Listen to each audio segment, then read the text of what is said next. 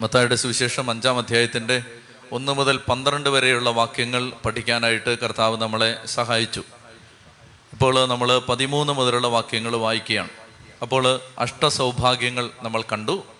ആത്മാവിലെ ദാരിദ്ര്യം എന്താണെന്ന് മനസ്സിലാക്കി. വിലപിക്കുന്നതിന്റെ അർത്ഥം നമുക്ക് മനസ്സിലായി. ശാന്തശീലർ ഭൂമി അവകാശമാക്കുമെന്ന് കർത്താവ് പറഞ്ഞു. നീതിക്ക് വേണ്ടി വിശക്കുകയും ദാഹിക്കുകയും വിശുദ്ധിക്ക് വേണ്ടി വിശക്കുകയും ദാഹിക്കുകയും ചെയ്യുന്നവർ അനുഗ്രഹിക്കപ്പെടും. ഹൃദയശുദ്ധിയുള്ളവർ ദൈവത്തെ കാണും. സമാധാനം സ്ഥാപിക്കുന്നവർ ദൈവത്തിന്റെ പുത്രന്മാരെന്ന് വിളിക്കപ്പെടും. നീതിക്ക് വേണ്ടി പീഡനമേൽക്കുന്നവർ സ്വർഗരാജ്യം അവരുടേതാണ്. എന്നെ പ്രതി മനുഷ്യൻ നിങ്ങളെ നിന്ദിക്കുകയും പീഡിപ്പിക്കുകയും ചെയ്യും.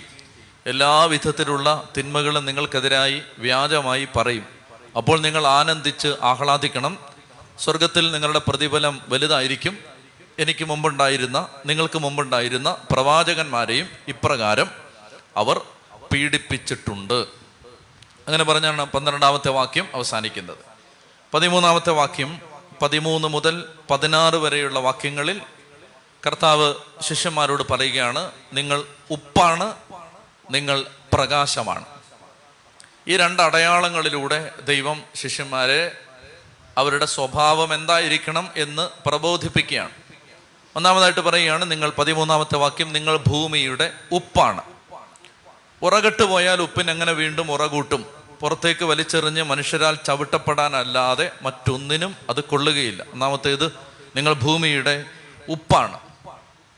ഫ്രിഡ്ജ് ഒന്നും ഇല്ലാതിരുന്ന ഒരു കാലത്ത് സാധനങ്ങൾ കേടുകൂടാതെ സൂക്ഷിക്കാൻ ഉപയോഗിച്ചിരുന്ന വസ്തുവാണ് ഉപ്പ്. പാലസ്തീനായിൽ ആളുകൾ ഏതെങ്കിലുമൊക്കെ ഭക്ഷണ സാധനങ്ങൾ കേടാവാതെ സൂക്ഷിക്കുന്നതിന് പ്രിസർവേറ്റീവായി ഉപയോഗിച്ചിരുന്ന വസ്തുവാണ് ഉപ്പ്. ആ പശ്ചാത്തലത്തിലാണ് ഈശോ പറയുന്നത്. ഭക്ഷണത്തിന്റെ ടേസ്റ്റ് കൂട്ടുക എന്നുള്ള ഫംഗ്ഷൻ എന്നതിനേക്കാൾ കൂടുതൽ ഇതൊരു സംരക്ഷണമായിരുന്നു. കേടുകൂടാതെ സൂക്ഷിക്കുന്ന വസ്തു. ഒരു പ്രൊട്ടക്ഷൻ. ചീയാതെ ജീർണിക്കാതെ ചീഞ്ഞളിയാതെ സംരക്ഷിച്ച ഉപ്പ്. നിങ്ങൾ ഭൂമിയുടെ ഉപ്പാണ്. എന്ന് പറഞ്ഞാൽ ദൈവരാജ്യത്തിന്റെ ഒരു മകൻ ഒരു മകൾ ഭൂമിയിൽ ഉപ്പായിട്ട് പ്രവർത്തിക്കണം. ഈശോ ഉദ്ദേശിക്കുന്നത് അതാണ്. അതായത് പല വിധത്തിൽ ജീർണിച്ചു പോകുന്ന ഒരു സമൂഹം. പലതരത്തിൽ ചീഞ്ഞളിയുന്ന ഒരു സംസ്കാരം. പലതരത്തിൽ നശിച്ചു പോകുന്ന ജീവിതങ്ങൾ. അപ്പം ജീവിതങ്ങളെ നാശത്തിൽ നിന്ന് അഴുകുന്നതിൽ നിന്ന് നശിക്കുന്നതിൽ നിന്ന് ചെയ്യുന്നതിൽ നിന്ന് സംരക്ഷിക്കുന്ന പ്രിസർവേറ്റീവാണ്. സംരക്ഷണമാണ് കേടുകൂടാതെ സൂക്ഷിക്കാനുള്ള നിയോഗമാണ് ദൈവരാജ്യത്തിന്റെ മകനും മകൾക്കും ഉള്ളത്. നമ്മൾ വിചാരിക്കും ഇപ്പോൾ ഉദാഹരണത്തിന് ഇന്ത്യയിൽ ഏതാണ്ട് കഷ്ടിച്ചൊരു രണ്ടര ശതമാനം ക്രിസ്ത്യാനികൾ. രണ്ടായിരം വർഷമായിട്ട് സുവിശേഷം സുവിശേഷത്തിന്റെ വിത്ത് വീണ മണ്ണാണിത്. പക്ഷേ നമുക്കറിയാം പ്രോപ്പറായ അർത്ഥത്തിൽ യേശുക്രിസ്തുവിനെ രക്ഷകനും നാഥനും ദൈവവും കർത്താവുമായി സ്വീകരിക്കുന്ന നൂറ് പേരെടുത്താൽ അതിൽ രണ്ട് പേരേ ഉള്ളൂ മൂന്ന് പേര് തികച്ചില്ല. അപ്പം അങ്ങനെ അത്രയുള്ള അത്രയും ശുഷ്കമായ ദുർബലമായ ഒരു കമ്മ്യൂണിറ്റി. പക്ഷെ ഉപ്പിന്റെ പ്രത്യേകത ഉപ്പ് ഒരുപാട് വേണമെന്നില്ല. ഇപ്പൊ ഒരു ചാക്ക് ഉപ്പൊന്നും വേണമെന്നില്ല. രണ്ട് പിടി അല്ലെ ഒരു പിടി ഉപ്പായാലും മതി. ക്വാണ്ടിറ്റി അല്ല പ്രധാനം. ക്വാളിറ്റിയാണ് പ്രധാനം. അമ്പതിനായിരം പേര് വേണമെന്നൊന്നുമില്ല. അഞ്ചു പേരായാലും മതി.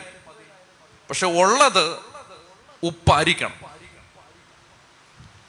ഉറകട്ട് പോയതിന് പ്രയോജനമില്ല. അത് മനുഷ്യരുടെ കാൽ കീഴിലിട്ട് ചവിട്ടി മെതിക്കപ്പെടാനേ കൊള്ളുകയുള്ളൂ. ഇപ്പൊ നമ്മൾ ആകുലപ്പെടുകയൊന്നും ചെയ്യരുത്. ലോകത്ത് ഇപ്പോ അറുന്നൂറ് കോടി മനുഷ്യരുണ്ടെങ്കിൽ അതിലെത്ര കോടി ക്രിസ്ത്യാനികൾ? ക്രിസ്ത്യാനികളെന്ന് പേര് ലേബലുണ്ടെങ്കിലും അതിൽ യഥാർത്ഥമായിട്ട് ക്രിസ്ത്യാനികളായിട്ട് ജീവിക്കുന്ന വളരെ ചുരുക്കം പേരേ ഉള്ളൂ. ഇപ്പം നമ്പറിൽ കാര്യമില്ല. സംഖ്യയിൽ കാര്യമില്ല. ക്വാളിറ്റിയാണ് പ്രധാനം. ഇതാണ് ഈശോ ഓർമ്മിപ്പിക്കുന്നത് അതായത് നശിച്ചു പോകുന്ന ഒരു ലോകത്തെ പിടിച്ചു നിർത്താൻ ലക്ഷക്കണക്കിന് ആളുകൾ വേണമെന്നൊന്നുമില്ല. ഉദാഹരണത്തിന് വിശുദ്ധ പാട്രിക് അയർലൻഡിന്റെ വിശുദ്ധനാണ്. ഒരൊറ്റ രാജ്യത്തെ നേടിയത് ഈ ഒറ്റ ആളാണ് അയർലൻഡ് എന്ന ആ രാജ്യത്തെ യേശുക്രിസ്തുവിന് വേണ്ടി നേടുന്നത് ഈ മനുഷ്യൻ ഒറ്റയ്ക്കാണ്. അയർലൻഡിലെ മെത്രാനായിരുന്നു അദ്ദേഹം. ഒരു മിഷണറി ആയിട്ട് അവിടെ ചെന്നതാണ്. അപരിഷ്കൃതരായ ഒരു ജനത്തെ യേശുക്രിസ്തുവിന് വേണ്ടി അദ്ദേഹം നേടിയതാണ്. അയർലൻഡ് നേടിയെടുത്തത്. അല്ലെങ്കിൽ അയർലൻഡിനെ ക്രിസ്തു മതത്തിന്റെ വിത്ത് വിതച്ച് യേശുക്രിസ്തുവിന് വേണ്ടി സ്വന്തമാക്കാൻ ഒരൊറ്റയാൾ പട്ടാളം. ആയിരങ്ങൾ വേണമെന്നില്ല പതിനായിരങ്ങളുടെ നിര ചേരണമെന്നില്ല ക്വാളിറ്റി അതാണ് ദൈവം വിലമതിക്കുന്നത്. കുറച്ചു പേര് മതി. നമ്മൾ ന്യായാധിപന്മാരുടെ പുസ്തകത്തിൽ ഇങ്ങനൊരു സംഭവം കാണും. യുദ്ധത്തിന് പോവാണ്. യുദ്ധത്തിന് പോകുമ്പോൾ ഗിതയോൻ എന്ന ന്യായാധിപൻ അവന്റെ കൂടെ ഇരുപതിനായിരം ഭടന്മാരുണ്ട്. അപ്പൊ യുദ്ധത്തിന് പോകുമ്പോൾ ദൈവം പറഞ്ഞു ഇത്രയൊന്നും വേണ്ട. ഇത്രയൊന്നും ആവശ്യമില്ല. അപ്പൊ അതുകൊണ്ട് ദൈവം പറഞ്ഞു ഭയമുള്ളവർ തിരിച്ചു പൊക്കൊള്ളട്ടെ എന്ന് ആർമിയുടെ മുമ്പിൽ ചെന്നിട്ട് സൈന്യത്തിന്റെ മുമ്പിൽ ചെന്നിട്ട് പറയാൻ പറഞ്ഞു പേടിയുള്ളവർ പൊക്കോട്ടെ. ഗതവൻ ചെന്നിട്ട് പറഞ്ഞു പേടിയുള്ളവർ പൊക്കോടാ. പതിനായിരം പേരങ്ങ് പോയി. പിന്നെ പതിനായിരം അവശേഷിച്ചു.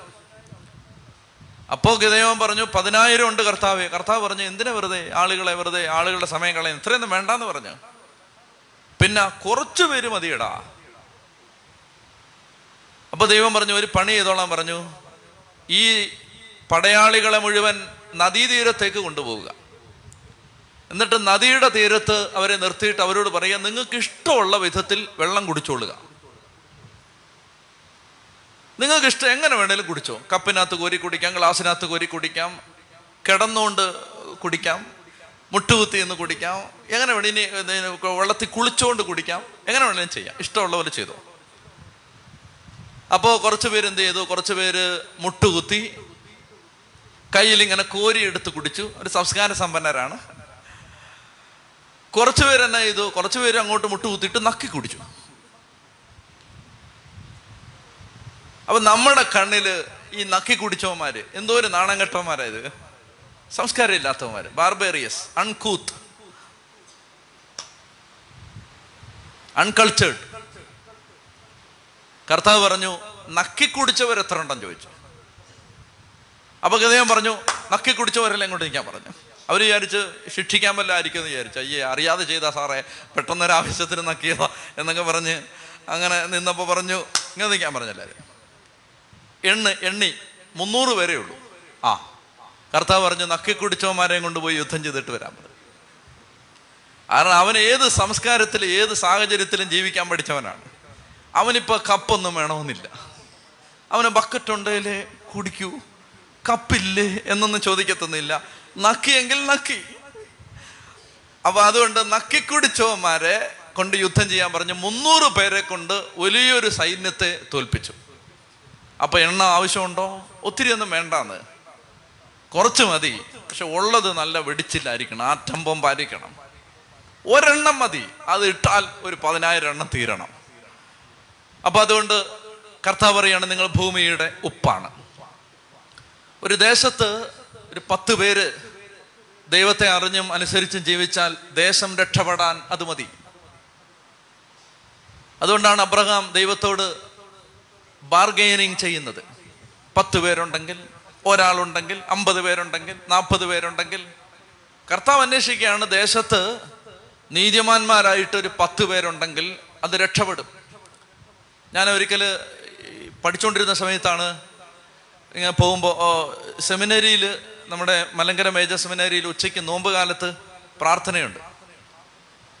അപ്പോൾ നോമ്പൊക്കെ നന്നായിട്ട് എടുത്ത് പ്രാർത്ഥിച്ച് ആ- കോളേജിൽ പഠിക്കുന്ന പഠിക്കുന്ന സമയമായുണ്ട് പരീക്ഷയ്ക്കൊക്കെ ജയിക്കാൻ വേണ്ടിയിട്ടാണ് നന്നായിട്ട് നോമ്പെടുത്ത് പ്രാർത്ഥിക്കണം എന്നൊക്കെ വിചാരിച്ചിട്ട് ഉച്ചപ്രാർത്ഥനയ്ക്ക് ഞാൻ അങ്ങ് സെമിനാരിയിലോട്ട് പോകും പന്ത്രണ്ടരയ്ക്ക് കോളേജ് വിടും. അപ്പോൾ പന്ത്രണ്ടരയൊക്കെ ആകുമ്പോൾ അവിടെ പ്രാർത്ഥന തുടങ്ങും. സെമിനാരിയിൽ അപ്പം ഞാനിങ്ങനെ ഓടി പോവാണ് പോകുമ്പം ഒരു അധ്യാപകൻ ഇത് ശ്രദ്ധിക്കുന്നുണ്ട്. അദ്ദേഹം ഞാൻ നോക്ക് പോകുമ്പോൾ അദ്ദേഹം ഇങ്ങനെ പെട്ടെന്ന് ഇറങ്ങി ഓടുന്ന കാണാം ഒരു ദിവസം അദ്ദേഹം ഇങ്ങനെ തടഞ്ഞു നിർത്തി. നിൽക്കാൻ പറഞ്ഞു. എവിടെ പോകാൻ ചോദിച്ചു? ഞാൻ പറഞ്ഞു സെമിനാരിയിൽ എന്തിന്? പ്രാർത്ഥനയുണ്ട്. നോമ്പിന്റെ പ്രാർത്ഥന. അതെന്ത് പ്രാർത്ഥന? അദ്ദേഹം കമ്മ്യൂണിറ്റി കോട്ടയിൽ അധ്യാപകനായ ആളാണ്. അപ്പോൾ അതുകൊണ്ട് ആ ചോദ്യം ചോദിക്കണം.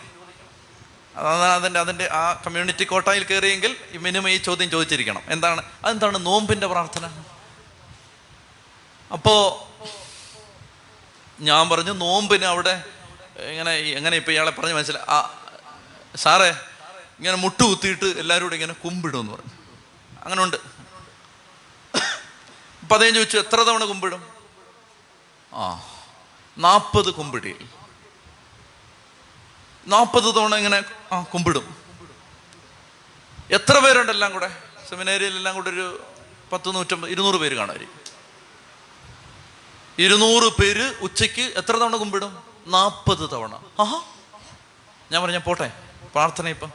നിൽക്കി നിൽക്കി ഒരു കാര്യം ചോദിക്കട്ടെ. ഞാൻ സമയം കളയാൻ നിൽക്കുകയാണ്. നമ്മൾ സമയം കളയാൻ വേണ്ടിയാണ് ഇങ്ങനെ വെറുതെ നിർത്തിയിരിക്കുക. ഞാൻ പറഞ്ഞു സാറേ പോട്ടെ സാറേ അതിപ്പോൾ തീരും. പെട്ടെന്ന് തീരും അത്. അപ്പോൾ അദ്ദേഹം പറയണം ഒറ്റ കാര്യം ഒറ്റ കാര്യം ഒറ്റ കാര്യം. ഈ നാൽപ്പത് പേര് ഇങ്ങനെ കുമ്പിടും അല്ലേ? മുട്ടുകുത്തിയിട്ട് മലയാളം അല്ലേ പറയുന്നേ? സാറാണ് അതുകൊണ്ട് അങ്ങനെ പറയാൻ പറ്റില്ല. നാൽപ്പത് പേര് കുമ്പിടും. ഓ ഒരു നല്ല ഐഡിയ ഉണ്ട്. അധ്യാപകരല്ലേ നല്ല ഐഡിയ ഉണ്ട് അവർക്ക്. ഒരു നല്ല ഐഡിയ ഉണ്ട്. അതായത് ഈ ശരീരത്തിൽ ഒരു പ്രത്യേക യന്ത്രം ഘടിപ്പിക്കണം. ഈ അരയുടെ ഭാഗത്തായിട്ട് ഒരു ബാറ്ററി പോലെ ഒരു സാധനം ഇങ്ങനെ പിടിപ്പിച്ചിട്ട് ഇരുന്നൂറ് പേരുടെ ശരീരത്തിൽ നിന്നും അതിൽ നിന്നൊരു വയറ് ഒരു ഒരു വലിയ ബാറ്ററിയിലേക്ക് എനർജി സ്റ്റോർ ചെയ്യുന്ന ഒരു മെഷീനിലേക്ക് ഘടിപ്പിച്ചിട്ട് നാൽപ്പത് പേര് അല്ല നാൽപ്പത് തവണ ഇരുന്നൂറ് പേര് നാൽപ്പത് തവണ കുമ്പിട്ട് എഴുന്നേക്കുമ്പോൾ അതിന് കണക്കൊക്കെ പുള്ളി പറഞ്ഞു. എനിക്ക് ഞാൻ കണക്കിന് തോറ്റാളാ. എനിക്കത് കിട്ടിയില്ല. അപ്പോൾ നാൽപ്പത് തവണ ഇങ്ങനെ കുമ്പിട്ട് എഴുന്നേൽക്കുമ്പോൾ ഉണ്ടാവുന്ന അത്ര എനർജി ഇതിലേക്ക് ഈ വയറ് വഴി ട്രാൻസ്മിറ്റ് ചെയ്ത് സ്റ്റോർ ചെയ്താൽ നാലാം ചിറയിൽ വൈകിട്ട് രണ്ട് മണിക്കൂർ ബൾബ് കത്തിക്കാന്ന് പറഞ്ഞു.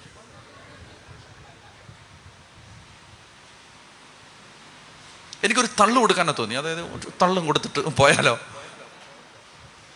അതായത് നമ്മൾ ഭയങ്കര പാവനമായിട്ട് കരുതുന്ന ഒരു പ്രാർത്ഥനയെ ഈ സഹോദരൻ പുച്ഛിക്കുകയാണ്. ആക്ഷേപിക്കാൻ പറഞ്ഞാണിത്. മാർക്കൊക്കെ കിട്ടണമല്ലോ എന്ന് ഓർത്ത് ഞാൻ ഒന്നും പറഞ്ഞില്ല. ഇന്റേണൽ അസസ്മെന്റ് ഒക്കെ ഉള്ളതാണ്. അതുകൊണ്ട് പോട്ടെ സാറേ. ഞാൻ സെമിനാരിലേക്ക് പോയി. പക്ഷെ എന്റെ എനിക്ക് ഭയങ്കര ഭാരം വന്നു. അതായത് ചില വാക്കുകൾ ഇത് ചിലപ്പോൾ വളരെ കാഷ്വലായിട്ട് അദ്ദേഹം പറഞ്ഞായിരിക്കും. പക്ഷെ എന്നെ അത് ഭയങ്കരമായിട്ട് വേദനിപ്പിച്ചു. അതായത് നമ്മളിങ്ങനെ കർത്താവേ കരുണയാവണമേ എന്ന് പറഞ്ഞിട്ട് മുട്ടുകുത്തി കുമ്പിടുന്നതിനെ വയറെല്ലാം പിടിപ്പിച്ചിട്ട് എന്നാലും ചോദിക്കേ അച്ഛന്മാരെല്ലാം ലോകയിലെല്ലാം വയറുമൊക്കെ പിടിപ്പിച്ചിട്ട് ഒന്നാമത് വയറ് ഉള്ള വയറ് പിടിച്ച് ഓൾറെഡി പിടിച്ചിരിക്കുന്ന ഒരു വയറുണ്ടല്ലോ അത് കാരണം തന്നെ കുനിയാൻ വയ്യ. അപ്പോൾ ബാക്കി വയറൂടെ പിടിപ്പിച്ചിട്ട് കുമ്പിട്ട് എഴുന്നേൽക്കുമ്പോൾ ഉണ്ടാവുന്ന എനർജി നാലാം ചിറയിലെ ലൈറ്റ് കത്തിക്കാൻ.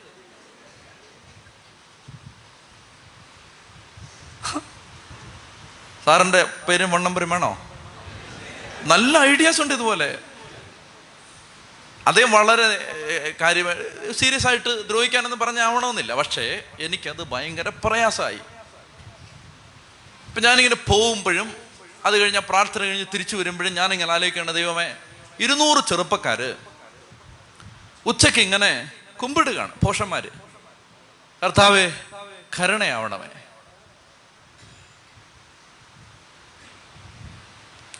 അന്ന് വൈകുന്നേരം ആയപ്പോഴേക്കും എനിക്ക് അതിന്റെ ഉത്തരം കിട്ടി.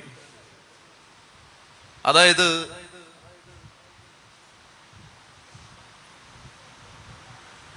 ഓരോ ദേശത്തും തിന്മ നടക്കുന്നുണ്ട് ഇഷ്ടം പോലെ. ആ ദിവസം വൈകുന്നേരം തിരുവനന്തപുരത്തെ ഒരു ക്ലിനിക്കൽ സൈക്കാട്രിസ്റ്റ് അദ്ദേഹം ഒരു ആവശ്യത്തിന് വിളിച്ചിട്ട് എന്റെ അടുത്ത് അവിടെ ആ പ്രദേശത്ത് നടക്കുന്ന ചില നമ്മൾ ചിന്തിച്ചിട്ട് പോലും ഇല്ലാത്ത മാരകമായ ചില തിന്മകൾ നടക്കുന്നതിന്റെ കാര്യം അദ്ദേഹം പറഞ്ഞു. അദ്ദേഹത്തിന്റെ അടുത്ത് വന്ന ചില കേസുകൾ പറഞ്ഞിട്ട് പറഞ്ഞു. അന്ന് സന്ധ്യക്കാണത് എനിക്കൊരു രാത്രിയൊക്കെ ആകുമ്പോഴേക്ക് ഇതിന്റെ ഉത്തരം കിട്ടി. അതായത് പത്തിരുന്നൂറ് മനുഷ്യർ ഇനി അവർ മാത്രമല്ലേ സെമിനറി മാത്രമല്ല അവിടെ ഉള്ളത്. കോൺവെന്റുകൾ പ്രാർത്ഥനാലയങ്ങൾ പള്ളികൾ ഇവിടെ എല്ലാം ഈ പ്രാർത്ഥന നടക്കുന്ന ഒരു പ്രദേശമാണിത്. വിശുദ്ധ കുർബാന പ്രാർത്ഥനകൾ പരിത്യാഗ പ്രവൃത്തികൾ പരിഹാര ജീവിതം ജീവിതം കർത്താവിന് സമർപ്പിച്ച ആളുകൾ അവരുടെ ജീവിതം ഇതെല്ലാം ഇതെല്ലാം ഉള്ള ഒരു സ്ഥലത്ത് ഓരോ ദേശത്തും എന്തുമാത്രം തിന്മയാണ് നടക്കുന്നത്. അപ്പം അതിന്റെ കുറച്ച് സാമ്പിൾ വൈകുന്നേരം ഒരാൾ വിളിച്ചിട്ട് പറയുകയാണ്. എന്തുമാത്രം തിന്മയാണ് ഓരോ ദേശത്തും നടക്കുന്നത്? ആ തിന്മയെല്ലാം നടന്നിട്ടും നമ്മളിങ്ങനെ മിടുക്കരായിട്ട് പ്രശ്നമൊന്നും ഇല്ലാതെ നല്ല നല്ല ആരോഗ്യമൊക്കെ വെച്ച് കനത്ത ശമ്പളമൊക്കെ വാങ്ങിച്ച് മിടുക്കരായിട്ട് നിന്ന് പിന്നെ ഉള്ള സമയത്ത് ദൈവകാര്യത്തെ പരിഹസിച്ച് ഒക്കെ ജീവിച്ചിട്ടും തലയിൽ ഇങ്ങനെ ഇടുത്തി വീഴാത്തത് ഈ പത്തിരുന്നൂറ് പാവങ്ങൾ ഇങ്ങനെ കുമ്പിടുന്നുണ്ടാണ്. എനിക്കത് വൈകുന്നേരമായപ്പോൾ പിടികിട്ടി. ഉച്ചയ്ക്ക് മനപ്രയാസം വന്നേലും സന്ധ്യയായപ്പോൾ മനപ്രയാസം രാത്രി മനപ്രയാസം മാറി. അതായത് ദേശം നിലനിൽക്കുന്നത് ആരുടെയൊക്കെയോ ഉപ്പായി മാറിയ ജീവിതത്തിന്റെ പ്രതിഫലമായിട്ടാണ്. അത് പ്രിയപ്പെട്ട ദൈവമക്കൾ തിരിച്ചറിയണം. ഉപ്പായിട്ട് ജീവിക്കുന്ന ഒത്തിരി പേരുണ്ട്. അത് പച്ചമാര് കന്യാസ്ത്രീകളൊന്നല്ല ഞാൻ പറയുന്നത്. അവരുണ്ട് പാവപ്പെട്ട മനുഷ്യര് ഉപ്പായിട്ട് ജീവിക്കുകയാണ്. പ്രത്യേകിച്ച് ഒന്നും ഒന്നും പ്രതീക്ഷിക്കാതെ ഒരു നേട്ടങ്ങളുടെയും പുറകെ പോവാതെ ഒരു അഡ്വർടൈസ്മെന്റും ഇല്ലാതെ ഒരുപാട് മനുഷ്യർ തങ്ങളുടെ ജീവിതത്തെ തീറെഴുതി കൊടുത്തതിന്റെ പിൻബലത്തിലാണ് ഈ ഭൂമി ഒരു മഹാപ്രളയത്തെ അതിജീവിച്ച് മുന്നോട്ട് പോകുന്നത്. അതുകൊണ്ട് ഉപ്പാവണം. നമ്മൾ ജീവിച്ചിരിക്കുന്ന കാലത്തെ പ്രൊട്ടക്റ്റ് ചെയ്യുന്ന പ്രിസർവ് ചെയ്യുന്ന കുത്തൊഴിഞ്ഞ ഒരു ജീവിത നിലവാരത്തിൽ തകർന്നടിഞ്ഞു പോകുന്ന ഒരു സംസ്കാരത്തിന്റെ മൂല്യച്യുതികളെ സ്വന്തം ധാർമ്മികത കൊണ്ട് വിശുദ്ധി കൊണ്ട് പ്രാർത്ഥന കൊണ്ട് വീണ്ടെടുക്കാൻ പറ്റുന്ന ശക്തമായ ഒരു ജീവിതമായിട്ട് നമ്മുടെ ജീവിതം മാറണം എന്ന് ദൈവം നമ്മളെ ഓർമ്മിപ്പിക്കുകയാണ് നിങ്ങൾ ഭൂമിയുടെ ഉപ്പാണ്. നമ്മുടെ ജീവിതത്തിൽ പ്രിയപ്പെട്ട സഹോദരങ്ങളെ ദൈവത്തിന്റെ വചനം പറയുന്നുണ്ട് ആത്മാർത്ഥതയും വിശ്വസ്തതയുമാണ് അധർമ്മത്തിന്റെ പരിഹാരം. ദൈവത്തിന്റെ വചനം പറയുന്നത് ആത്മാർത്ഥതയും വിശ്വസ്തതയുമാണ് അധർമ്മത്തിന്റെ പരിഹാരം. ഈ വചനം ശ്രദ്ധിച്ചേ. റെഫറൻസ് പിന്നെ പറയാം ഞാൻ. ആത്മാർത്ഥതയും വിശ്വസ്തതയുമാണ് അധർമ്മത്തിന്റെ പരിഹാരം.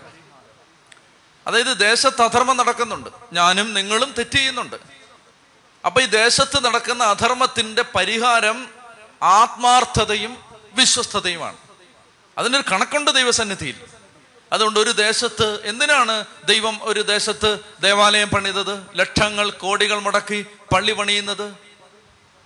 അങ്ങനെ ദേവാലയം പണിയുന്നത് അവിടെ ദൈവാരാധനയ്ക്ക് എത്തുന്ന ദൈവത്തിന്റെ മക്കൾ വിശ്വസ്തയോടെ ജീവിക്കാൻ ഉള്ള സാഹചര്യങ്ങളെല്ലാം ഒരുക്കപ്പെടുന്നതിനാണ് ഓരോ സ്ഥലത്തും ദൈവം ദൈവിക സംവിധാനങ്ങൾ ഉയർത്തിയത്. അങ്ങനെ ആ ദൈവരാജ്യത്തിന്റെ ഭാഗമായി നിൽക്കുന്ന മക്കൾക്ക് ഈ ഭൂമിയെ വീണ്ടെടുക്കാൻ ഒരു കടമയുണ്ട്. അപ്പൊ ഇതാണ് കർത്താവ് പറയുന്നത് നിങ്ങൾ ഭൂമിയുടെ ഉപ്പാണ്. രണ്ടാമതായിട്ട് കർത്താവ് പറയാണ് നിങ്ങൾ ലോകത്തിന്റെ പ്രകാശമാണ്. ലോകത്തിന്റെ പ്രകാശമാണ് മലമുകളിൽ ഉയർത്തപ്പെട്ട ഒരു പട്ടണത്തെ മറച്ചു വെക്കാൻ സാധ്യമല്ല. മലമുകളിൽ പണിതുയർത്തിയ ഒരു പട്ടണത്തെ മറിച്ചു വെക്കാൻ സാധ്യമല്ല. മറച്ചു വെക്കാൻ വിളക്ക് കൊളുത്തി ആരും പറയുടെ കീഴിൽ വെക്കാറില്ല. പീഠത്തിന്റെ മേലാണ് വെക്കുക. അപ്പോൾ അത് ഭവനത്തിലുള്ള എല്ലാവർക്കും പ്രകാശം നൽകുന്നു. അപ്രകാരം മനുഷ്യൻ നിങ്ങളുടെ സൽപ്രവൃത്തികൾ കണ്ട് സ്വർഗസ്ഥനായ പിതാവിനെ മഹത്വപ്പെടുത്തേണ്ടതിന് നിങ്ങളുടെ വെളിച്ചം അവരുടെ മുമ്പിൽ പ്രകാശിക്കട്ടെ. ധ്യാനകേന്ദ്രങ്ങൾ കുറവായിട്ടല്ല. വചനപ്രഘോഷകരില്ലാഞ്ഞിട്ടല്ല. ക്രിസ്ത്യാനികളുടെ എണ്ണം വളരെ കുറവായിട്ടൊന്നുമല്ല. ഭാരതം സുവിശേഷത്തിൽ നിറയാത്തത്. അതിന്റെ കാരണം ഈ വെളിച്ചം കാര്യമായിട്ട് പുറത്തു വരുന്നില്ല. വെളിച്ചമല്ല വന്നുകൊണ്ടിരിക്കുന്നത്. നമ്മൾ ഇരുട്ടിന്റെ ഭാഗമായി ഇരുട്ടിനെ സെലിബ്രേറ്റ് ചെയ്യുകയാണ് പലപ്പോഴും.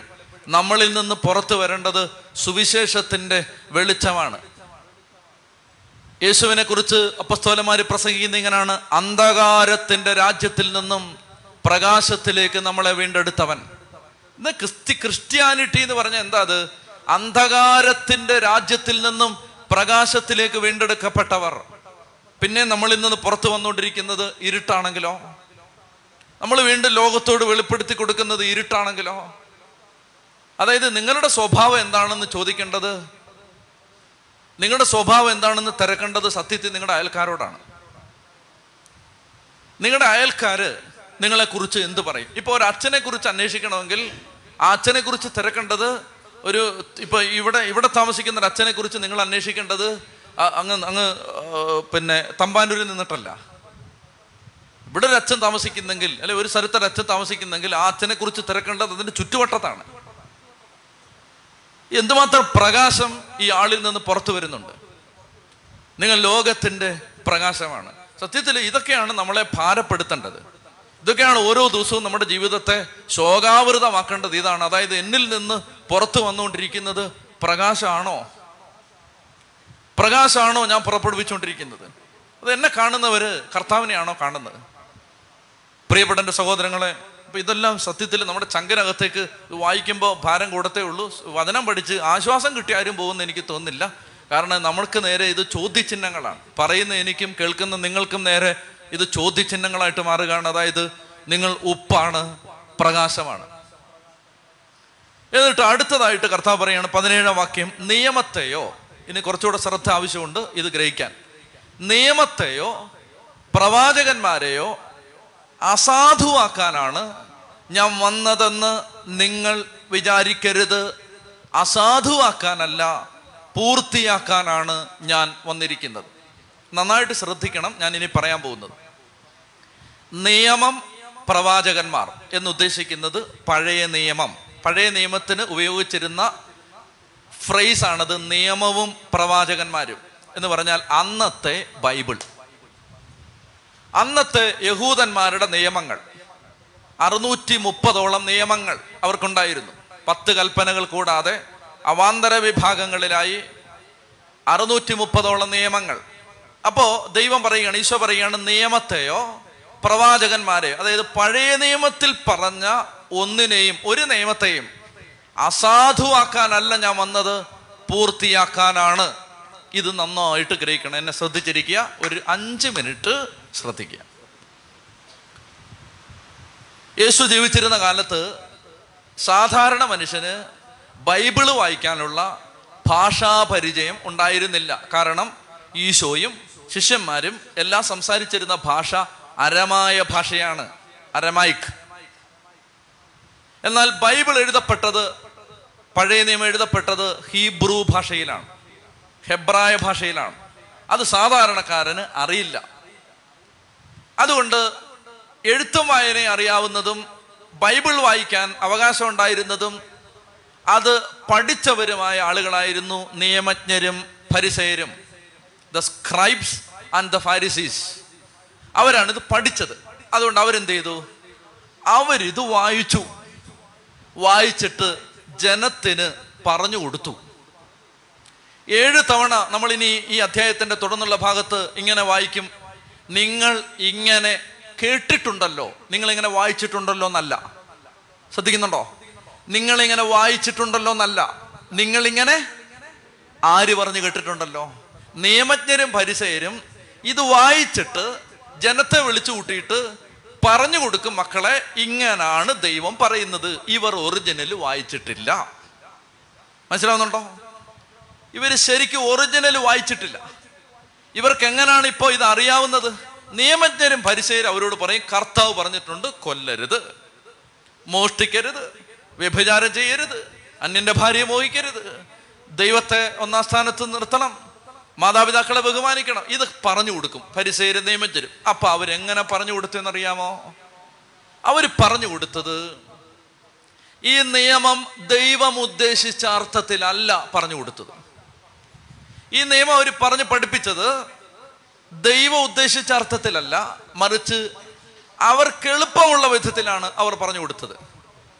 അതുകൊണ്ട് അവർ ഇങ്ങനെ ജനത്തെ പറഞ്ഞു കൊടുത്ത് പഠിപ്പിച്ചിരുന്നു കൊല്ലാതിരുന്നാ മതി പക്ഷെ ഹൃദയത്തിൽ വൈരാഗി ഇരുന്നാലും കുഴപ്പമില്ല കോപിച്ചാലും കുഴപ്പമില്ല ശത്രുത ഉള്ളിൽ വെച്ചാലും കുഴപ്പമില്ല കൊല്ലാൻ പാടില്ല. എന്നാൽ യഥാർത്ഥത്തിൽ ദൈവം അതാണോ ഉദ്ദേശിച്ചത്? അല്ല. അപ്പൊ നിയമത്തെ അവർ തങ്ങൾക്ക് ഇണങ്ങിയ വിധത്തിൽ വ്യാഖ്യാനിച്ചു. എന്നിട്ട് അവർ എന്ത് ചെയ്തു? രണ്ട് ഗുണമുണ്ട് ഇതിന്. ഒന്ന് ജനം അവരോട് ചോദിക്കില്ല. നിങ്ങൾ എന്താ ഈ വൈരാഗ്യം വെച്ചുകൊണ്ടിരിക്കുന്നത് ജനം ചോദിക്കില്ല. അവരോട് ചോദിക്കില്ല. കാരണം അവരുടെ ഉള്ളിൽ വൈരാഗ്യമുണ്ട്. അപ്പൊ ആരും അവരെ ചോദ്യം ചെയ്യില്ല. കാരണം എന്താണ്? വൈരാഗ്യം വെച്ചുകൊണ്ടിരിക്കാൻ ദൈവം പറഞ്ഞിട്ടില്ല. വൈരാഗ്യം വെച്ചോണ്ടിരിക്കരുതെന്ന്. കോപിക്കരുത്. ദൈവം പറഞ്ഞിട്ടില്ല.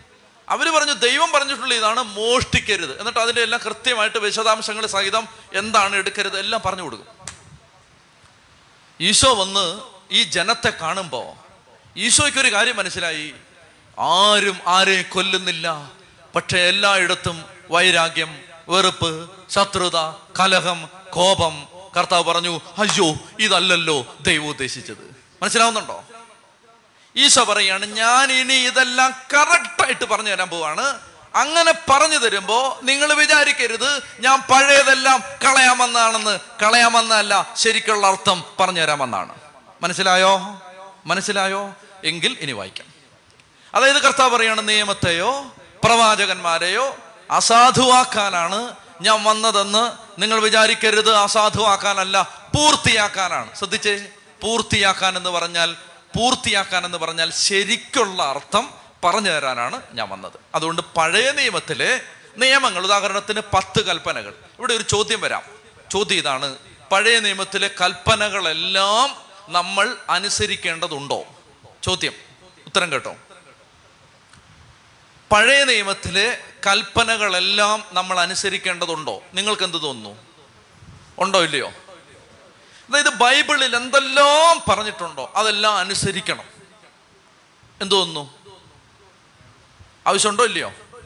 പഴയ നിയമത്തിലെ ശ്രദ്ധിക്കുക പഴയ നിയമത്തിലെ കൽപ്പനകളെ നമുക്ക് പ്രധാനമായിട്ടും രണ്ട് തരത്തിൽ തിരിക്കാം. ഒന്ന് ആരാധനയുമായി ബന്ധപ്പെട്ട നിയമങ്ങൾ. ദേവാലയവും ദൈവാരാധനയുമായി ബന്ധപ്പെട്ട നിയമങ്ങൾ. രണ്ട് ദൈവം നൽകിയ ധാർമ്മികവും എന്നേക്കും നിലനിൽക്കുന്നതുമായ ചില നിയമങ്ങൾ. ബൈബിളിൽ പറഞ്ഞിരിക്കുന്ന പഴയ നിയമത്തിൽ പറഞ്ഞിരിക്കുന്ന ശ്രദ്ധിക്കുക പാഷണ്ഡതയൊന്നുമല്ല സഭയുടെ ടീച്ചിങ് ആണിത് അതായത് ബൈബിളിൽ പറഞ്ഞിരിക്കുന്ന ജെറുസലേം ദേവാലയവുമായി ബന്ധപ്പെട്ട നിയമങ്ങളോ ബലികളുമായി ബന്ധപ്പെട്ട നിയമങ്ങളോ അങ്ങനെയുള്ള കാര്യങ്ങളോ ഒന്നും പുതിയ നിയമവിശ്വാസി അനുസരിക്കാൻ ബാധ്യസ്ഥനല്ല. അല്ല. ശ്രദ്ധിക്കുക. അങ്ങനെ വരുമ്പോൾ വലിയ കുഴപ്പിക്കുന്ന ഒരു പ്രശ്നം വരും. അതായത് പഴയ നിയമത്തിലെ ദൈവാരാധനയുമായി ബന്ധപ്പെട്ട ഒരു കൽപ്പനയാണ് ദശാംശം കൊടുക്കുക എന്നത്. എന്നെ തെറിയെന്ന് വിളിക്കരുത്. പുതിയ നിയമവിശ്വാസി അതനുസരിക്കാൻ ബാധ്യസ്ഥനല്ല.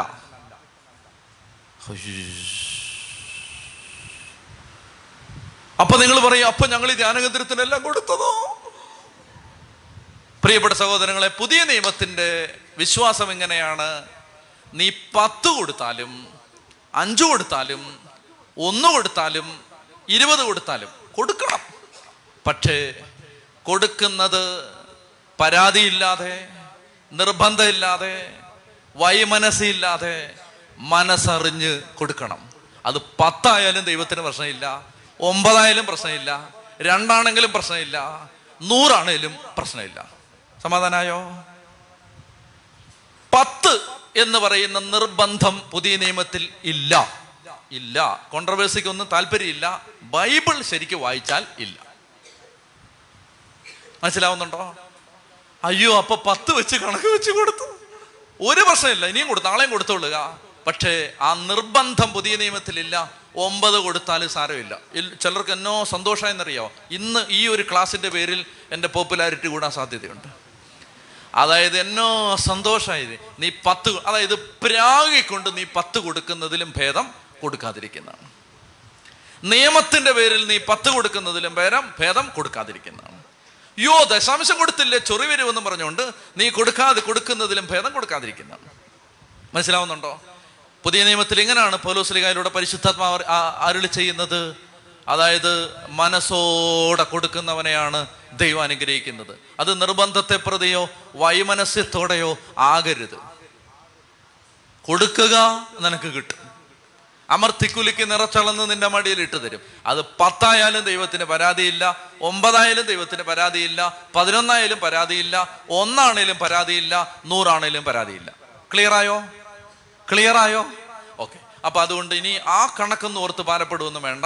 അതായത് ദൈവാരാധന ബലിയർപ്പണം ഇതുമായി ബന്ധപ്പെട്ട. അപ്പൊ നിങ്ങൾ പറയാം അച്ചു വെച്ച പാഷണ്ഡതയാണോ? ഇത് ഞാൻ പഠിപ്പിക്കുന്ന പാഷണ്ഡതയാണെങ്കിൽ നിങ്ങൾ ആദ്യം പോയി കഴുത്തിന് പിടിക്കേണ്ടത് ബെനഡിക്റ്റ് പതിനാറാമൻ മാർപ്പാപ്പയുടേതാണ്. അദ്ദേഹം എഴുതിയ യേശു ക്രിസ്തു എന്ന പുസ്തകത്തിൽ നിന്നാണ് ഞാൻ ഈ പറയുന്നത്. അദ്ദേഹത്തിന്റെ കഴുത്തിന് പിടിച്ചോളുക. ചെത്തി പറഞ്ഞേ ഹാലേലുയാ. ഇനിയിപ്പോ നമുക്ക് ഉപദ്രവമൊന്നുമില്ലല്ലോ. അപ്പൊ അതുകൊണ്ട് ബെനഡിക്റ്റ് പതിനാറാമന്റെ കഴുത്തിന് ആർക്കെങ്കിലും വിരോധമുണ്ടെങ്കിൽ പോയി പിടിച്ചിട്ട് റോമിയോ ടിക്കറ്റ് എടുത്ത് പോയി കഴുത്തിന് പിടിച്ചിട്ട് ഇതാ ഇതാണ് വിശേഷം എന്ന് പറഞ്ഞിട്ട് കണ്ടിട്ട് കൈമത്തിയിട്ട് വന്നോളുക. ഏതായാലും ഇതാണ് ടീച്ചിങ് എന്താണ്? അത് ഈ ദൈവാരാധന ദേവാലയം ബലിയർപ്പണം തുടങ്ങിയ നിയമങ്ങളുമായിട്ട് ബന്ധപ്പെട്ട നിയമങ്ങൾക്ക് നമ്മൾ അനുസരിക്കാൻ ബാധ്യസ്ഥരല്ല. ഉദാഹരണം പറഞ്ഞാൽ ചില മൃഗങ്ങളെ തിന്നാൻ പാടില്ല. അത് നമുക്ക് അനുസരിക്കാൻ ബാധ്യസ്ഥരല്ല. കാരണം അതിനെല്ലാം കർത്താവ് നവീകരിച്ചിട്ടുണ്ട്. എന്നാൽ എന്നാൽ ദൈവം നൽകിയ എന്നേക്ക് നിലനിൽക്കുന്ന കൽപ്പനകൾ. എന്താണ്? നിന്റെ ദൈവമായ കർത്താവിനെ ആരാധിക്കണം. മറ്റൊരു ദൈവം നിനക്കുണ്ടാകരുത്. പത്ത് കൽപ്പനകൾ. എന്നേക്ക് നിലനിൽക്കുന്ന കൽപ്പനകളാണ്. പത്ത് കൽപ്പനകൾ. ദൈവാരാധനയുമായിട്ടെന്ന് പറഞ്ഞാൽ ദൈവാരാധനയല്ല നിലനിൽക്കുന്ന സത്യങ്ങൾ. അതുമായി ബന്ധപ്പെട്ട അനേകം നിയമങ്ങൾ ബൈബിളിലുണ്ട്. അപ്പൊ ഇവിടെയാണ് നമ്മൾ ശ്രദ്ധിക്കേണ്ടത്. തോന്നുന്നത് പോലെ ഓരോരുത്തരും ബൈബിൾ എടുത്ത് വ്യാഖ്യാനിക്കാൻ തുടങ്ങിയാൽ അപകടം പറ്റും. മനസ്സിലാവുന്നുണ്ടോ? തോന്നുന്നത് പോലെ ബൈബിളിലെ ചില ഭാഗത്ത് എവിടെങ്കിലും ഒരു കാര്യം കണ്ടോ അതെടുത്തിട്ട് ബൈബിളിൽ പറഞ്ഞിട്ടുണ്ട് എന്ന് പറഞ്ഞുകൊണ്ട് വന്നാൽ അപകടം പറ്റും. അതിനാണ് സഭ ഔദ്യോഗികമായി ബൈബിൾ വ്യാഖ്യാനിക്കാൻ സഭയ്ക്കാണ് അധികാരമെന്ന് സഭ പഠിപ്പിക്കുന്നതിന്റെ പിന്നിലുള്ള കാരണങ്ങളിൽ ഒന്ന് ഇതാണ്. ഓരോരുത്തരും തോന്നുന്ന വഴിക്ക് വ്യാഖ്യാനിക്കാൻ പാടില്ല. അപ്പോ കർത്താവ് പറയാണ് നിയമത്തെയോ പ്രവാചകന്മാരെയോ അസാധുവാക്കാനല്ല ഞാൻ വന്നിരിക്കുന്നത്. ആ അപ്പോ വേറൊരു പ്രശ്നം വരും. അല്ല അതുകൂടെ ക്ലിയർ ആക്കാം. ഈ- ഈ പറയുന്ന എന്താ പറയുക ദശാംശം. അതായത് നിങ്ങൾക്ക് ദശാംശം കൊടുക്കണമെന്ന് ഭയങ്കര നിർബന്ധമാണെങ്കിൽ അതിനുള്ള പ്രധാനപ്പെട്ട എളുപ്പവഴിയാണ് ഇൻകം ടാക്സ് അടച്ചു കൊടുക്കുക. അതായത് ഒരു സിവിൽ സൊസൈറ്റി ആയിരുന്നു ഇസ്രായേൽ. ഇസ്രായേൽ ഒരു രാജ്യമായിരുന്നു. ആ രാജ്യത്തിൽ ആ രാജ്യത്തിലെ പ്രജകൾ ദൈവമായിരുന്നു രാജാവ്. ആ രാജാവിന് കൊടുത്തിരുന്ന ടാക്സ് ആയിരുന്നു ദശാംശം. അങ്ങനെയാണെങ്കിൽ നിങ്ങൾക്ക് പത്ത് തന്നെ കറക്റ്റ് കൊടുക്കണമെന്നുണ്ടെങ്കിൽ ഈ ടാക്സ് വെട്ടിക്കാതെ കറക്റ്റായിട്ട് ടാക്സ് കൊടുക്കും മനസ്സിലാവുന്നുണ്ടോ? അതായത് പഴയ നിയമത്തിൽ ദശാംശമാണ് പുതിയ നിയമത്തിൽ ഇൻകം ടാക്സ്. അതിനകത്തെല്ലാം വെട്ടിപ്പല്ലേ? എന്നിട്ട് പത്ത് ശതമാനം കൊണ്ട് വരും. അപ്പം അതുകൊണ്ട് പ്രിയപ്പെട്ട സഹോദരങ്ങളെ ദൈവം ഈശോ പറയുകയാണ് നിയമത്തെയോ പ്രവാചകന്മാരെയോ അസാധുവാക്കാനല്ല ഞാൻ വന്നിരിക്കുന്നത് മറിച്ച് പൂർത്തിയാക്കാനാണ്.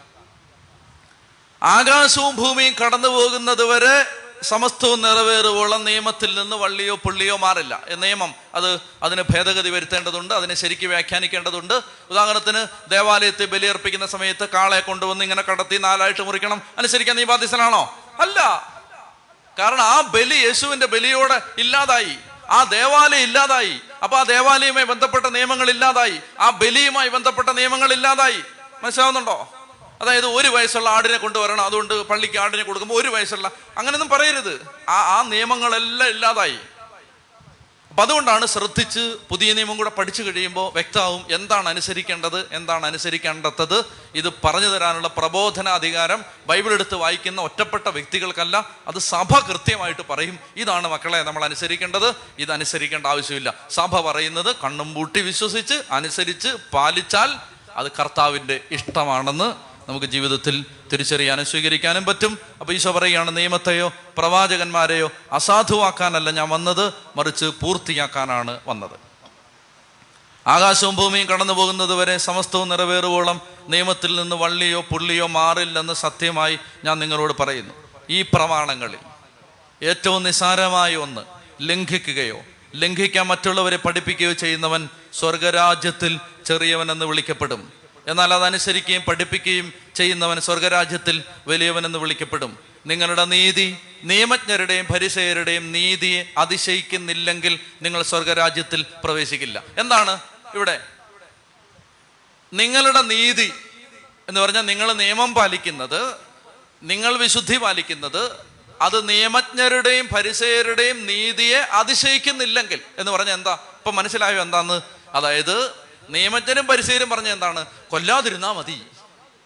നിയമജ്ഞനും പരിശീലനം പറഞ്ഞ എന്താണ്? ആ വ്യഭിചാരം എന്ന ആ പ്രവൃത്തി ചെയ്യാതിരുന്നാ മതി. നിയമജ്ഞനും പരിശീലനം എന്താ പറഞ്ഞത്? നീ അതായത് നീ അയാൾ ഇങ്ങനെ ചെയ്താൽ നീ ഇത് തിരിച്ച് ഇങ്ങനെ ചെയ്താൽ മതി. അത് പോരാ. അതിനെ അതിശയിക്കണം. കർത്താവ് പറയാണ് മിനിമത്തിൽ നിൽക്കരുത്. ഇപ്പോ പ്രത്യേകിച്ച് യൂത്തൊക്കെ ഇച്ചിരി പ്രാർത്ഥനയിൽ താല്പര്യമുള്ള ആളുകൾ സാധാരണ നമ്മളോട് ഒറ്റയ്ക്കൊറ്റയ്ക്കൊക്കെ കാണുമ്പോൾ ചോദിക്കുന്നൊരു ചോദ്യമാണ് അച്ഛാ ഈ ബിയർ കുടിക്കുന്ന തെറ്റാണോ? വൈൻ കുടിക്കുന്ന തെറ്റാണോ? സി ഇതിന്റെ ശരിയോ തെറ്റോ അതിനെക്കുറിച്ച് പറയാനല്ല ഞാൻ പറയുന്നത്. എന്നാൽ ഈ ചോദ്യം വരുന്ന എവിടെ നിന്നറിയാമോ ശ്രദ്ധിച്ചിരിക്കണം അതായത് ബിയർ കുടിച്ച കുഴപ്പമുണ്ടോ? വീട്ടിലുണ്ടാക്കുന്ന വൈൻ കുടിക്കാമോ? ഇങ്ങനെയൊക്കെയുള്ള ചോദ്യങ്ങൾ ചോദിക്കത്തില്ലേ? ശരി തെറ്റ് ഞാൻ എനിക്ക് ഞാൻ പറയുന്നില്ല മറിച്ച്. ഇവിടെ ഈ ചോദ്യം വരുന്ന എവിടെ നിന്നറിയാമോ ഈ ചോദ്യം ചോദിക്കുന്ന വ്യക്തി ആ വ്യക്തി അപ്പൊ തന്നെ അളന്നോണം. അവൻ ഈ ബോർഡറിൽ നിൽക്കാൻ താല്പര്യമുള്ളവനാണ്. അതായത് ക്രിസ്തീയ ജീവിതത്തിലേക്ക് വന്നു. എന്നിട്ട് ഈ ബോർഡറിൽ നിൽക്കുകയാണ് ഈ ബോർഡറിൽ. ഇവന് വളരാൻ താല്പര്യമില്ല. ഈ കയ്യാലപ്പുറത്ത് നിന്നിട്ട് ചോദിക്കാണ് ഇവിടെ നിന്നിട്ട് ബിയർ കുടിച്ചോട്ടെ. കയ്യാലപ്പുറത്തേക്കാണ് ഇപ്പുറത്തിരിക്കുകയാണ് ബിയറും വൈനും എല്ലാം ഇപ്പുറത്തിരിക്കുകയാണ് ഇവിടെ നിന്നിട്ട് ചോദിക്കുകയാണ് ബിയർ കുടിച്ചോട്ടെ വൈൻ കുടിച്ചോട്ടെ തെറ്റുണ്ടോ? ഈ ചോദിക്കുന്ന എന്തിനെന്നറിയാമോ? മിനിമത്തിൽ നിൽക്കാനേ താല്പര്യമുള്ളൂ. മിനിമത്തിൽ. എന്നാൽ നിങ്ങൾ നാലോചിച്ച് നോക്ക് ഈ കയ്യാലയുടെ ഇവിടെ നിന്ന് ഈ അതിരന്റെ അവിടെ നിന്ന് അങ്ങേ അറ്റം പോയവൻ ഈ ചോദ്യം ചോദിക്കുമോ ചോദിക്കത്തില്ല. കാരണം അവൻ അതെല്ലാം കഴിഞ്ഞു പോയി. പ്രിയപ്പെട്ട സഹോദരങ്ങളെ കർത്താവ് പറയുന്നത് ബോർഡർ ലൈനിൽ നിൽക്കരുത് വളരണം. മുന്നോട്ട് പോകണം വളരണം ബോർഡർ ലൈനിൽ നിൽക്കരുത് ഇവിടെ ഈ അതിർത്തി നിന്നിട്ട് അത് ചെയ്യുന്ന തെറ്റാണോ? സിനിമ കാണുന്ന തെറ്റാണോ? അല്ലെ വല്ലപ്പോഴും ന്യൂസ് കാണുന്ന തെറ്റാണോ? എടാ ആ ചോദ്യമേ ഇല്ല. കുറച്ച് അങ്ങോട്ട് പോയി കഴിഞ്ഞാൽ പിന്നെ ആ ചോദ്യം ആ ചോദ്യങ്ങൾ തന്നെ ഇല്ല. ശ്രദ്ധിച്ചു കേൾക്കുക. നിങ്ങളുടെ നീതി നിയമജ്ഞരുടെയും പരിസരുടെയും നീതി അതിശയിക്കുന്നില്ലെങ്കിൽ നിങ്ങൾ സ്വർഗരാജ്യത്തിൽ പ്രവേശിക്കില്ല. ഇനിയാണ് കട് കട്ടി ഇനി എന്റെ ദൈവമേ നമ്മളെ ഇട്ട് ഞെരുക്കാൻ പോവാണ്. കർത്താവ് പറയാണ് നിങ്ങളിങ്ങനെ ബാഹ്യമായിട്ട് കൊല്ലുന്നുമില്ല മോഷ്ടിക്കുന്നുമില്ല വ്യഭിചാരവും ചെയ്യുന്നില്ല നല്ല മാന്യമാരായിട്ട് നിൽക്കുകയാണ്. ഇപ്പം എല്ലാം ശരിയാക്കി തരാം. എന്ന് പറഞ്ഞിട്ട് കർത്താവ് അഴിച്ചു പണിയാൻ പോവാണ്. ഓരോ നിയമങ്ങളായിട്ട് കർത്താവ് എടുക്കുകയാണ്. ഇരുപത്തൊന്നാമത്തെ വാക്യം കൊല്ലരുത്. കൊല്ലുന്നവൻ ന്യായവിധിക്ക് അർഹനാകുമെന്ന് പറയപ്പെട്ടതായി നിങ്ങൾ കേട്ടിട്ടുണ്ടല്ലോ. ആര് പറഞ്ഞു കേട്ടു? നിയമജ്ഞനും പരിശീലനം പറഞ്ഞ് കേട്ടിട്ടുണ്ടല്ലോ. എന്നാൽ ഞാൻ നിങ്ങളോട് പറയുന്നു സഹോദരനോട് കോപിക്കുന്നവൻ ന്യായവിധിക്ക് അർഹനാകും. ചോ കൊന്നിട്ടില്ലെന്നൊരു സമാധാനത്തിൽ കഴിഞ്ഞ ഇതുവരെ. കൊന്നിട്ടില്ല. ഇപ്പൊ പറയാണ് എന്താണ് ന്യായവിധി? ഇടുത്തി വീഴൂ എന്നൊക്കെ പറയത്തില്ലേ? അതാണ്. ഇടുത്തി വീഴുവടാ. സഹോദരനോട് കോപിക്കുന്നവൻ ന്യായവിധിക്ക് അർഹനാകും. സഹോദരനെ ഭോഷ എന്ന് വിളിക്കുന്നവൻ. ഞാൻ ഇത് വായിച്ചിട്ട് അപ്പൊ തന്നെ പോയി കുമ്പസാരിച്ചു. ഇത് ഞാൻ വായിച്ചിട്ട് അതായത് ഇപ്പൊ ഇത് പഠി പഠിപ്പിക്കണമല്ലോ എന്ന് ഓർത്ത് രണ്ടാമത് ഇത് ഈ വായിച്ചുകൊണ്ടിരുന്ന സമയത്ത് എനിക്ക് അതായത് ഓരോ സന്ദർഭങ്ങളായിട്ട് എന്റെ മനസ്സിൽ ഇങ്ങനെ ഓർമ്മ വരികയാണ്. അതായത് സഹോദരനെ അതായത് അവനൊരു പൊട്ടനാന്ന് അവനൊരു പൊട്ടനാണ് എന്ന് ഇപ്പം നമ്മൾ പറഞ്ഞിട്ടുണ്ടാവുമല്ലോ? അവനൊരു പൊട്ടനാണ്. ദൈവമേ എന്താ പറഞ്ഞിരിക്കുന്നത് അറിയാം അവൻ ന്യായാധിപ സംഘത്തിന് മുമ്പിൽ നിൽക്കേണ്ടി വരുമോ അയ്യോ കെട്ടിയവനെ കുറിച്ച് പറഞ്ഞിട്ടില്ല. അങ്ങനെ ഒരു കഴുതയാണ് തീർന്നടി നിന്റെ കാര്യം തീർന്നു. പറയാണ് കോപിക്കുന്നവൻ ന്യായവിധിക്ക് അർഹനാകും. അതായത് നമ്മൾ കൊന്നിട്ടില്ല എന്നൊന്നും പറഞ്ഞ് ഇനി സമാധാനത്തിൽ ജീവിക്കാൻ വരട്ടെ. ഇനിയിപ്പോൾ ഓടേണ്ട സമയമായി കുമ്പസാരക്കൂട്ടിലോട്ട് കോപിച്ചവൻ ന്യായവിധിക്ക് അർഹനാകും. അതായത് കോപം വന്ന പ്രകടിപ്പിച്ചിട്ടില്ല. എത്ര തവണ എന്റെ ഉള്ളിൽ എന്തോരം കോപം വന്നിട്ടുണ്ട്. എക്സ്പ്രസ് ചെയ്തിട്ടുണ്ടാവില്ല. പക്ഷെ കോപം വന്നിട്ടുണ്ട്. പ്രിയപ്പെട്ട എന്റെ സഹോദരങ്ങളെ കുമ്പസാരക്കൂട്ടിലേക്ക് ചെന്ന് ഏറ്റു പറയാൻ ഇഷ്ടം പോലെ പാപം പുതിയ നിയമം പഠിച്ചു കഴിയുമ്പോൾ കിട്ടും. വളരെ മാന്യന്മാരായിട്ടിരുന്നാണ് ലോഹയൊക്കെ കണ്ട ഒരു കുഴപ്പമില്ലായിരുന്നു. പക്ഷേ ഇപ്പോൾ പുതിയ നിയമം വായിച്ച് വായിച്ച് ഗ്രഹിച്ചു തുടങ്ങുമ്പോൾ മൊത്തവും പാപത്തിലാണ്. ഇവിടെ കർത്താവ് പറയാണ് നീ കോപിച്ചാൽ ന്യായവിധിക്ക് അർഹനാകും. സഹോദരനെ ഭോഷ എന്ന് വിളിക്കുന്നവൻ ന്യായാധിപ സംഘത്തിന്റെ മുമ്പിൽ നിൽക്കേണ്ടി വരും. വിഡ്ഢി എന്ന് വിളിക്കുന്നവനാകട്ടെ നരകാഗ്നിക്കരയായി തീരും ശുദ്ധീകരണ സ്ഥലം ശുദ്ധീകരണ സ്ഥലം എന്ന് കേട്ടിട്ടുണ്ടോ? അവിടെ കേട്ടോണം. അവിടുത്തെ ശുദ്ധീകരണം മുഴുവൻ നടക്കുന്നത് ഈ വക കേസുകൾക്കാണ്. മനസ്സിലാവുന്നുണ്ടോ? ശുദ്ധീകരണ സ്ഥലത്ത് അങ്ങനെയാണ് വിശുദ്ധർക്ക് വെളിപ്പെട്ട് കിട്ടിയിട്ടുള്ളത്. ശുദ്ധീകരണ സ്ഥലത്ത് മുഴുവൻ ശുദ്ധീകരണവും നടക്കുന്നത് സ്നേഹത്തിന്റെ നിയമത്തിൽ വന്ന പോരായ്മകൾക്കുള്ള ശുദ്ധീകരണമാണ്. അത് ഈ കേസുകളൊക്കെയാണ് അവിടെ പിടിക്കാൻ പോകുന്ന മുഴുവൻ കേസുകൾ ഇതായിരിക്കും. അതായത് സ്നേഹിക്കാൻ പറ്റിയില്ല. ദേഷ്യപ്പെട്ടു. അസൂയപ്പെട്ടു. അവന് പൊട്ടനാന്ന് പറഞ്ഞു. അവളൊരു പൊട്ടിയാന്ന് പറഞ്ഞു. അതിന് അവന് വിവരമുണ്ടോ? നമ്മൾ സാധാരണ ചോദിക്കുന്നത് "അവ- അവന് അവനൊക്കെ വിവരമുണ്ടോ? എന്ന് നമ്മൾ സാധാരണഗതി ചോദിക്കുന്ന ഒരു ചോദ്യമാണ്. അപ്പൊ ഇതെല്ലാം കേസ് വലിയ കേസുകളാണ് ഇതെല്ലാം. എന്റെ പ്രിയപ്പെട്ട സഹോദരങ്ങളെ നിങ്ങൾക്ക് ഉറക്കം വരുന്നുണ്ടാവും അല്ലേ? അതായത് ആ എന്റെ സമാധാനവും പോയി. രാവും രാവും രാത്രിയിൽ ഉറക്കമില്ല പകലും ഉറക്കമില്ല. ഇവിടെ കർത്താവ് പറയാണ് അതായത് നമ്മൾ മാന്യന്മാരാണെന്ന് പറയാൻ വരട്ടെ. ഒന്ന് എഴുന്നേറ്റ് അതായത് കോപം. കുമ്പസാരക്കൂട്ടിൽ ചെന്ന് ഇനി പറയണം ഇതൊക്കെ പറയണം. അതായത് കോപം. എല്ലാവരും അത് അതിന് എക്സെപ്ഷൻസ് ഇല്ലെന്നാണ് എന്റെ അഭിപ്രായം. കോപം വരാത്ത ആരാ ഉള്ളേ? പ്രകടിപ്പിക്കുന്ന വേറെ. അതിവിടെ വിഷയമല്ല. പ്രകടിപ്പിച്ചവർക്ക് കുറച്ചുകൂടെ ഇളവ് കിട്ടുമായിരിക്കും. കോപം വരാത്ത ആരാ? കോപം ചിലപ്പോൾ അത് ഒരു മണിക്കൂർ രണ്ട് മണിക്കൂറൊക്കെ കോപം ഇരുന്നിട്ടില്ലേ? ദേഷ്യം. ദൈവമേ നരകാഗ്നിക്കരയായി തീരും ഇതൊക്കെ വിശ്വസിച്ചോണം. ചുമ്മാ കർത്താവ് തമാശയ്ക്ക് പറഞ്ഞതൊന്നുമല്ല. ഞാൻ ഒരു ജോക്ക് അടിക്കട്ടെ എന്ന് പറഞ്ഞ് മക്കളെ ഒരു തമാശ പറയാം വാ. കോപിക്കുന്നു. നരകാക്ക് അങ്ങനെ പറഞ്ഞാണോ? ഇത് സീരിയസ് ആണ്. ഇത് വചനം സീരിയസ് ആണ്. ശക്തമാണ്. കോപിക്കുന്നവൻ. സഹോദരനെ ഭോഷ എന്ന് വിളിക്കുന്നവൻ. വിഡ്ഢി എന്ന് വിളിക്കുന്നവൻ. നരകാഗ്നിക്ക് ഇരയായി തീരും കർത്താവ് പറയാണ് കൊല്ലരുത് കൊല്ലുന്നവൻ ന്യായവിധിക്ക് അർഹനാകും എന്ന് പൂർവികരോട് പറയപ്പെട്ടതായി നിങ്ങൾ കേട്ടിട്ടുണ്ടല്ലോ. എന്നാൽ ഞാൻ നിങ്ങളോട് പറയുന്നു സഹോദരനോട് കോപിക്കുന്നവൻ ന്യായവിധിക്ക് അർഹനാകും. സഹോദരനെ ഭോഷ എന്ന് വിളിക്കുന്നവൻ ന്യായാധിപ സംഘത്തിന്റെ മുമ്പിൽ നിൽക്കേണ്ടി വരും. വിഡ്ഢി എന്ന് വിളിക്കുന്നവനാകട്ടെ നരകാഗ്നിക്കരയായി തീരും നീ ബലിപീഠത്തിൽ കാഴ്ചയർപ്പിക്കുമ്പോൾ നിന്റെ സഹോദരന് നിന്നോട് എന്തെങ്കിലും വിരോധമുണ്ടെന്ന് അവിടെ വെച്ച് ഓർത്താൽ. പറയുന്നത് നിനക്ക് നിന്റെ സഹോദരനോട് എന്തെങ്കിലും വിരോധം ഉണ്ടെന്നല്ല അതാണ് ഇതിനകത്തെ കെണി. മനസ്സിലായില്ലേ? നമുക്കുണ്ടെങ്കിൽ നമുക്ക് എങ്ങനെയും പിന്നെ തന്നെ പിന്നെ എന്തെങ്കിലും പറഞ്ഞ് രക്ഷപ്പെടാം. പക്ഷെ നിന്റെ സഹോദരന് നിന്നോട് എന്തെങ്കിലും വിരോധം ഉണ്ടെന്ന് തോന്നിയാൽ അതെന്താ അങ്ങനെ പറയാൻ കാരണം? അതായത് നമ്മുടെ ഭാഗത്ത് നിന്നുള്ള എന്തെങ്കിലും ഒരു പോരായ്മ കൊണ്ടാവും ഒരു സഹോദരൻ ഒരു സഹോദരിക്ക് നമ്മളോട് വിരോധമുണ്ടാവുന്നതെന്ന് നമ്മൾ ആ ഉത്തരവാദിത്വം സ്വയം ഏറ്റെടുക്കണം. അതാണ് ഈ വചനത്തിന്റെ അർത്ഥം. അതായത് ഒരാൾക്ക് നമ്മളോട് വിരോധമുണ്ടെന്ന് നമുക്ക് തോന്നിയാൽ അതിന്റെ കാരണം അവരാണെന്ന് വിചാരിക്കാതെ നമ്മളാണെന്ന് വിചാരിച്ചിട്ട് നമ്മൾ നമുക്ക് വേണ്ടി പാപപരിഹാരം ചെയ്യണം. അതാണ് ഈ വചനത്തിന്റെ യഥാർത്ഥ അർത്ഥം. മനസ്സിലാവുന്നുണ്ടോ? ഇപ്പൊ ഈ വചനം അക്ഷരാർത്ഥത്തിൽ എടുത്താൽ ആർക്കും ബലിയർപ്പിക്കാൻ പറ്റില്ല. ഓരോ തവണയും ഇവിടെ കുർബാനയ്ക്ക് നിന്നിട്ട് ഇപ്പൊ വരാവേ എന്ന് പറഞ്ഞിട്ട് ഓടേണ്ടി വരും. അപ്പൊ ആ വചനത്തിന്റെ ശരിയായിട്ടുള്ള അർത്ഥം എന്ന് പറഞ്ഞാൽ ബലിയർപ്പിക്കാൻ കുർബാനയ്ക്ക് വന്നിട്ട് അവിടുന്ന് മുക്കിന് മുക്കിന് എഴുന്നേറ്റ് ഓടണമെന്നല്ല. മറിച്ച് അതായത് ഒരാൾക്ക് നിന്നോട് വിരോധമുണ്ട് ഫൈൻ വിരോധമുണ്ട് ഉണ്ടാവാം. ആ വിരോധം ഉണ്ടെങ്കിൽ അതിന്റെ റെസ്പോൺസിബിലിറ്റി അയാളുടെ അയാളുടേതാണെന്ന് വിചാരിക്കാതെ എന്നെയാണെന്ന് വിചാരിച്ചിട്ട് ഞാൻ അതിനു വേണ്ടി പരിഹാരവും പ്രായച്ചിത്വവും അനുഷ്ഠിക്കണം. മനസ്സിലാവുന്നുണ്ടോ? അതാണ് ഈ വചനത്തിന്റെ അർത്ഥം. നീ ബലിയർപ്പിക്കാൻ വരുമ്പോ നിന്റെ സഹോദരന് നിന്നോട് എന്തെങ്കിലും വിരോധം ഉണ്ടെന്ന് അവിടെ വെച്ചോർത്താൽ നീ ബലിവസ്തു അവിടെ വെച്ചിട്ട് പോയി ആദ്യം സഹോദരനോട് രമ്യപ്പെടുക പിന്നെ വന്ന് ബലിയർപ്പിക്കുക. നീ പ്രതിയോഗിയോട് വഴിക്ക് വെച്ച് തന്നെ വേഗം രമ്യപ്പെട്ടുകൊള്ളുക. അതായത് എതിർക്കുന്ന ഒരുത്തനോട് വൈരാഗ്യമുള്ള ഒരാളോട് വഴിക്ക് വെച്ച് തന്നെ അതായത് കേസ് കൊടുക്കാൻ പോവുകയാണ്. പോകുന്ന വഴിക്ക് വെച്ച് തന്നെ എങ്ങനെയും കയ്യക്കാലെ പിടിച്ച് രമ്യപ്പെട്ടോണം. കാരണം പ്രതിയോഗി നിന്നെ ന്യായാധിപനും ന്യായാധിപൻ സേവകനും ഏൽപ്പിച്ചു കൊടുക്കും. അങ്ങനെ നീ കാരാഗ്രഹത്തിൽ അടയ്ക്കപ്പെടും. അവസാനത്തെ ചില്ലിക്കാശും കൊടുത്തു വീട്ടുവോളം പുറത്തു വരില്ല. ശരിക്കും കേട്ടോ ഇതിന്റെ അർത്ഥം? അതായത് ഈ വിരോധം വൈരാഗ്യം പിണക്കം.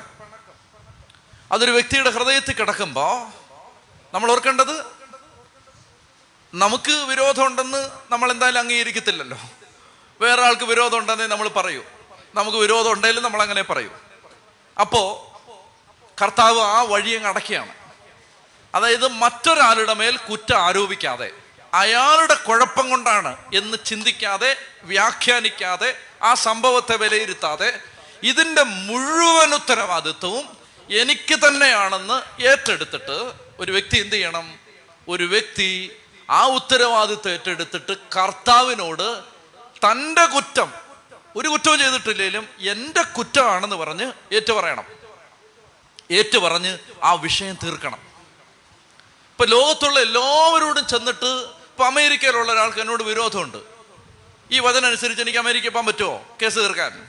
പറ്റില്ല. അപ്പൊ അത് പ്രാക്ടിക്കൽ അല്ല. മറിച്ച് എന്താണ് കർത്താവ് നടക്കാത്തൊരു കാര്യം പറയില്ല. അപ്പൊ എന്താ കർത്താവെ പറഞ്ഞത്? കർത്താവ് പറഞ്ഞതിന്റെ അർത്ഥം ഇതാണ്. അതായത് അതിന്റെ ഉത്തരവാദിത്വം നീ ഏറ്റെടുക്കണം. എന്താണ് ആ ആൾക്ക് എന്നോട് വിരോധമാണ്.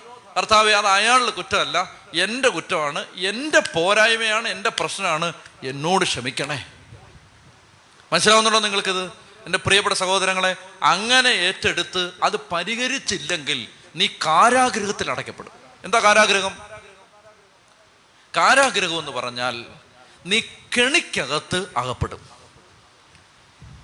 ഈ കെണി ഒരുക്കുന്നത് കാരാഗ്രഹ അധികൃതൻ അധികാരി. കാരാഗ്രഹത്തിന്റെ ഉടമ അത് പിശാചാണ്. വൈരാഗ്യം കിടക്കുന്ന ഒരു ഹൃദയത്തിൽ പിശാചന് കെണിവെക്കാൻ ഒരു നിയമപരമായ അവകാശമുണ്ടെന്ന് ഈശോ ഈ വചനത്തിലൂടെ പറയുകയാണ്. അതുകൊണ്ടാണ് ഇത് നമ്മൾ ഇത് നന്നായിട്ട് ഇത് തിരിച്ചറിയണം. അതുകൊണ്ട് സാത്താൻ വളരെ തന്ത്രപൂർവം വിതയ്ക്കുന്ന ഒരു വിത്ത് വിരോധത്തിന്റെ വൈരാഗ്യത്തിന്റെ വിത്താണ്. അതിന്റെ കാരണം എന്താ വെച്ചാൽ നമ്മളിത് ഓൺ എ ഡെയിലി ബേസിസ് വിരോധം ആർക്കും വരാം. അത് ആരുടെയും കുറ്റമല്ല. പിണക്ക് ആർക്കും വരാം അത് ആരുടെയും കുറ്റമല്ല. ഇഷ്ടക്കേട് ആർക്കും വരാം ആരുടെയും കുറ്റമല്ലത്.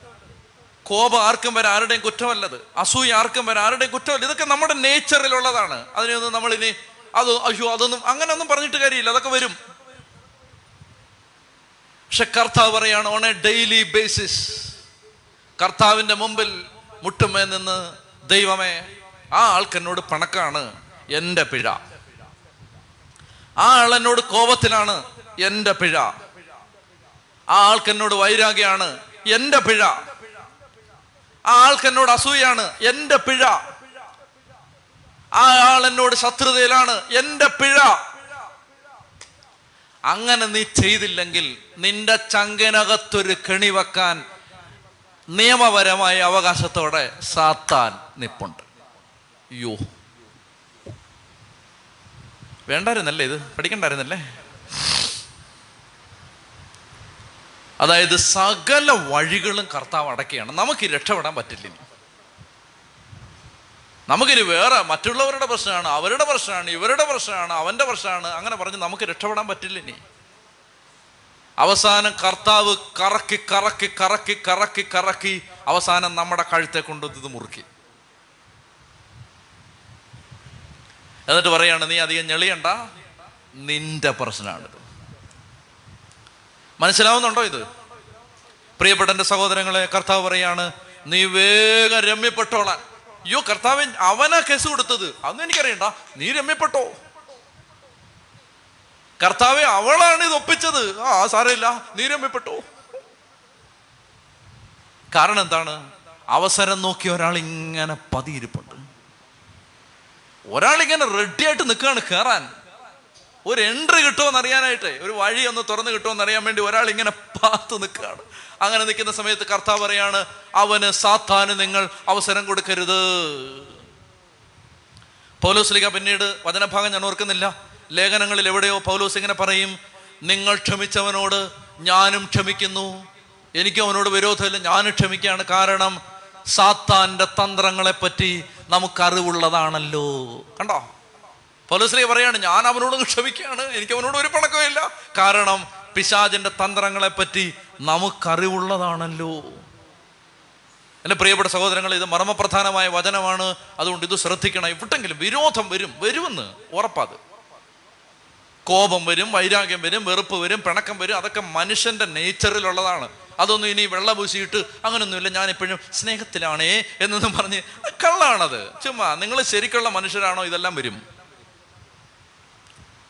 കർത്താവ് പറയാണ് അതെല്ലാം വന്നോട്ടെ.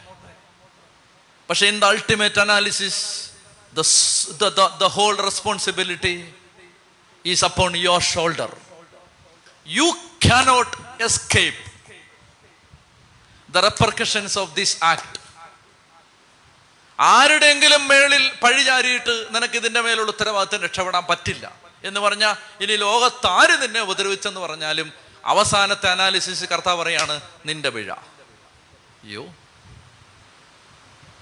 അതുകൊണ്ട് പ്രിയപ്പെട്ട സഹോദരങ്ങളെ ഇരുപത്തിയാറാമത്തെ വാക്യം അവസാനത്തെ ചില്ലിക്കാശും കൊടുത്തു വീട്ടുന്നത് വരെ എന്ന് പറഞ്ഞാൽ നീ അവസാനത്തെ ഐറ്റത്തിൽ ക്ഷമിക്കുന്നത് വരെ.